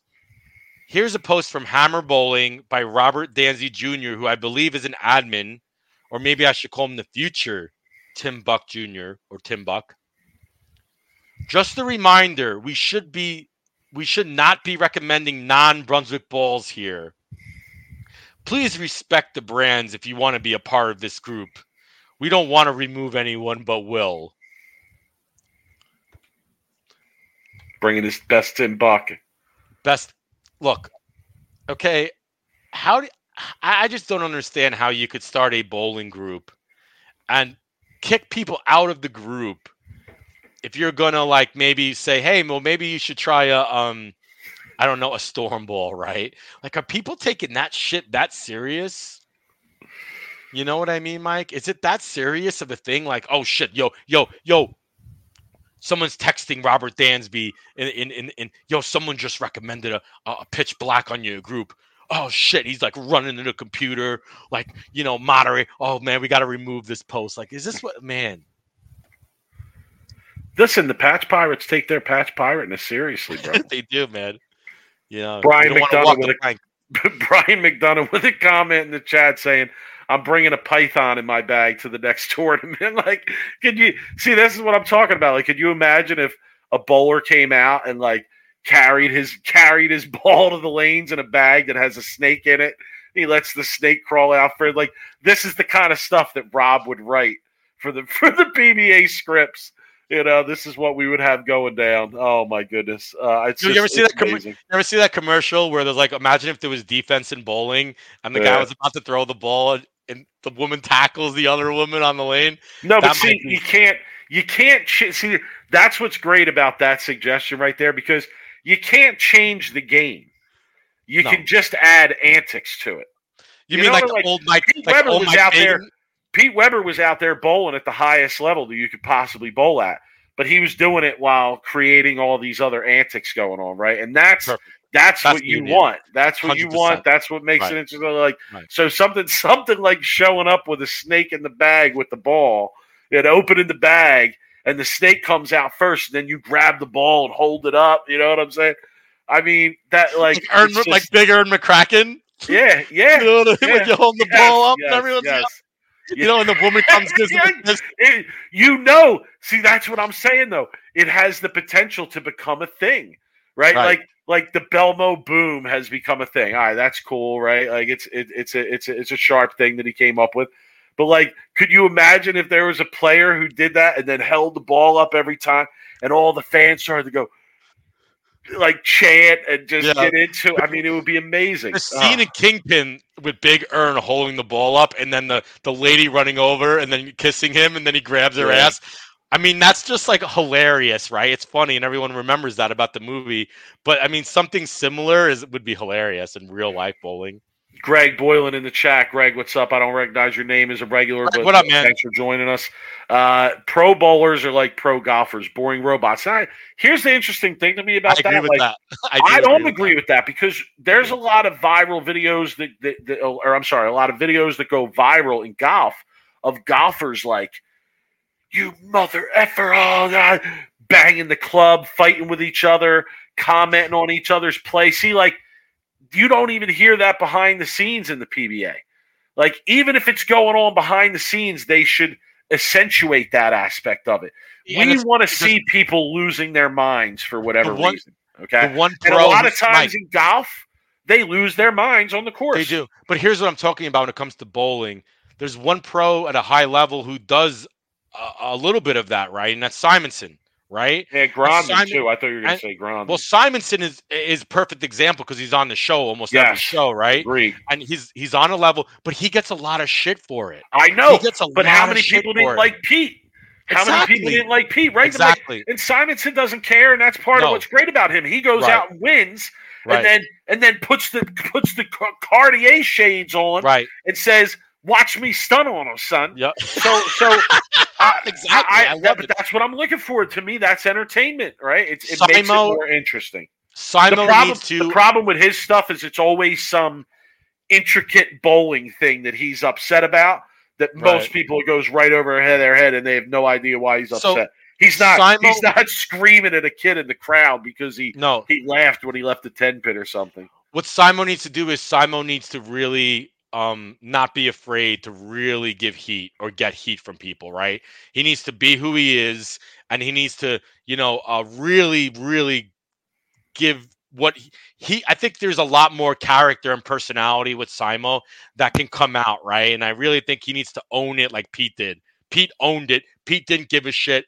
Simo needs to essentially kind of take that um you know what do you call it the the, the torch right from from Pete. Well, like Pete, to me, Pete didn't really reach that level of insanity until until he was Saturday until he was like um already clearly established as one of the best the ever. best, right right? And and, it, and? I'm not sure that Simo's quite at that point yet. He's going to get there eventually. And I'm interested to see what happens. I'm interested to see what happens when when that Yeah, occurs. All right, when- here's- one day he wakes up, Mike. He wakes up and Simo's just like, "Yeah, I'm the best." I don't care Like- anymore. Yeah. That's gonna be a scary Simo, bro. I know, I know. Uh, this this worst of the week comes from radical bowling fans. Uh, it's from Ruley V. Hayward Jr. Okay, and he says uh, bold USBC Open Championships Thursday and Friday. Oh, Lord. spent team spent team spent team and doubles trying to settle down and come up with a game plan. That's six games of the nine. six games of the nine coming up with the game plan. Cover was 800 with 2,000 on top. Pin just to the right of the fingers. 205 with a missed 10 pin, 10, 10 pin in the 10th frame first game. 221 clean second game. Third game, two open frames and no doubles, missing 600 series less than a mark. Not used to bowling on sport patterns. Bigfoot was a great choice. Trying to stay in the moment and get my fingers and thumb to work together was my greatest challenge. You can't play the lanes like a house pattern and score well if you're a 190 plus bowler. Now, let me say two things. Number one, I gave worst of the weeks. I thought the post was funny because he said he spent the first six games of the nine, uh, just figuring them out. Sounds like something I would do. I would I would man. shoot shoot seven twenty the last three and say, all right, I'm ready to rebowl in the, the first six again. Re-entry Uh, squad. But here, here's a bigger point here with that worst of the week, right? So many people go out and bowl USBC nationals that don't even come in the building when a sport pattern's out in their local in their local area. And I don't get it. I don't get it. Like, like I, I, I- I give that worst of the week because if you if you're only bowling on house patterns, okay, uh, and, and and you're you're you're not averaging, let's say, two twenty five plus. I mean, what what are you what are you even going out to nationals for? It's a fun thing, Mike. I, I don't think you understand. It's it's uh, for a lot of people. They don't. They expect to go there and bowl 150. They're not going there to win eagles. They're not going there to win brackets. They go out there with like you know six, eight, ten teams, and they they have drinks. They spend the money because that's their yearly vacation. There's no expectation for them to compete. You know, of course they want to bowl good. Um, I don't know, Yeah. man. There's there's better ways that I could spend vacation dollars than going to Reno. I to agree, but, like. I'm agree, saying. but we but we grew up in bowling alleys as kids. A lot of these people bowl league once a week, and to them, going and bowling, you know, of a different state and going to a different bowling alley and going in a bowling stadium is a whole new experience for them, right? And and and and I used to bowl in a Vegas fun league back when I was a patch pirate, and I used to beat up on Mamma Mia back in the day, right? And um, every year my teammates were league bowlers, right? They were house bowlers, they were league bowlers. They didn't understand the, the complexities of the sport. Used to love going to Vegas to bowl the fun league, the the end of the year league, because they didn't ever get a chance to bowl at, at a big, you know, bowling casino and, wherever it was, right? And you know, they were able to drink and you know, they'd get away from their kids and they get away from their wife and they would get to gamble and bowl. And I think a lot of people they treat Reno that way, where it's just like, oh, I get to get away um, and bowl with my friends, bowl somewhere different, and it's a new experience for them and a new adventure. Okay. You know, fair enough. I just think to me it's just like, well, if you're if you're gonna if you're gonna make that an every year thing and you're gonna go out and bowl a tournament like that every year, doesn't it doesn't it make at least a little bit of sense to bowl on conditions in your one week uh, uh, you know uh, uh, one once a week No. league that No. that are at least going to give you some kind of preparation for what you're going to see? No, because I put it like this, right? In- End of July, I'm going to a bachelor party. We're going to Montana, okay, to play some of the nicest, hardest golf courses in the country in Montana. Okay. Do you know the last time I actually swung a golf club? Keep in mind, I'm about 105 to 110 golfer for 18, right?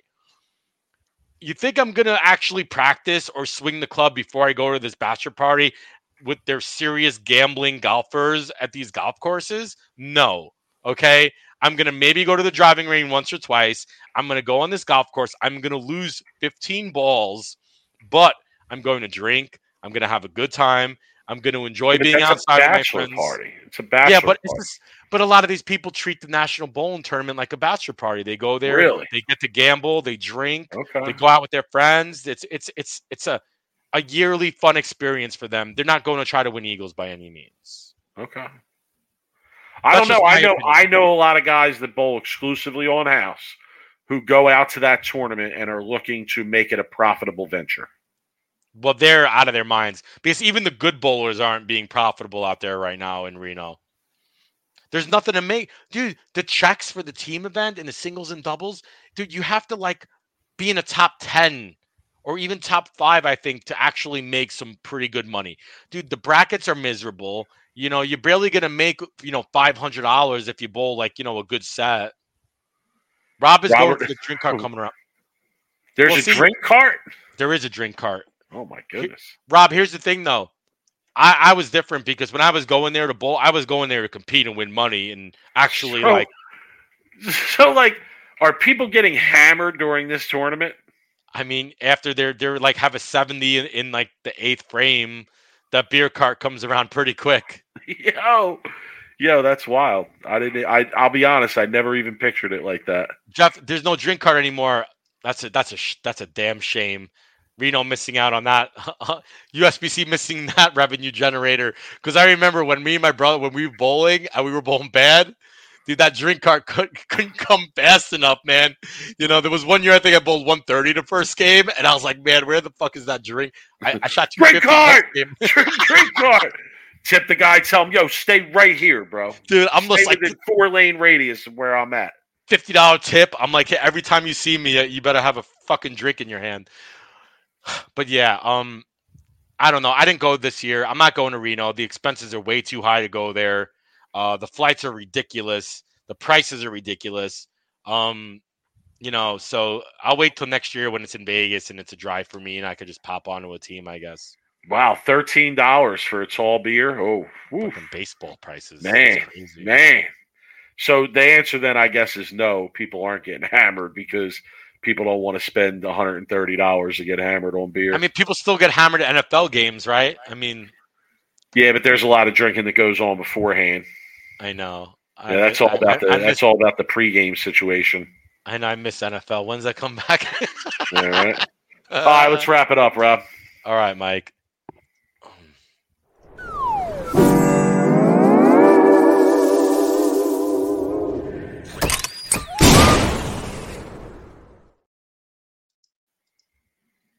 All right, final thoughts, Rob.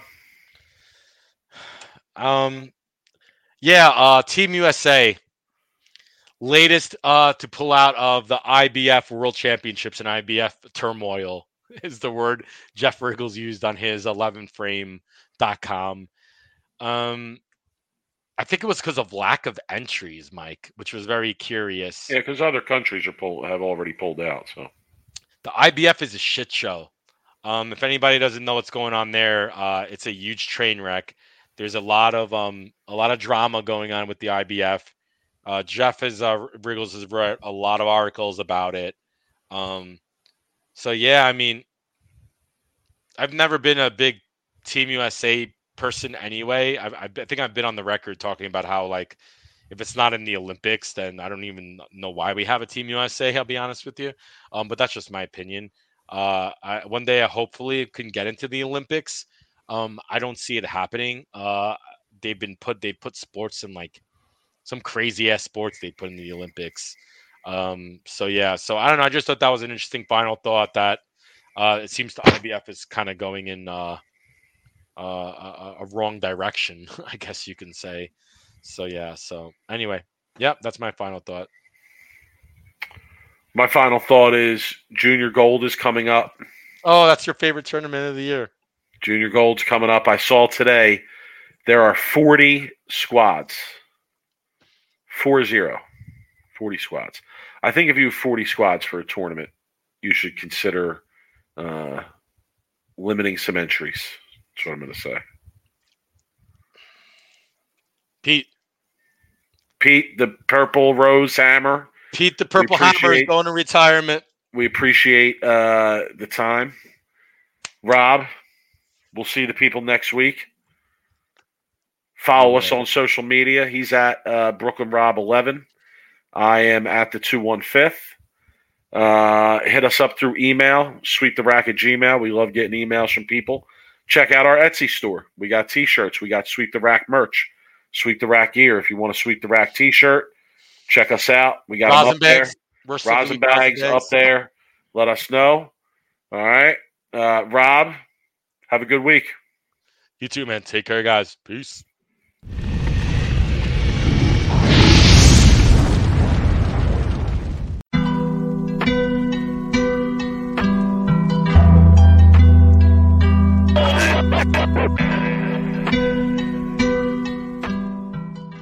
You are now listening to Sweep the Rack podcast featuring Brooklyn Rob and Big Mike.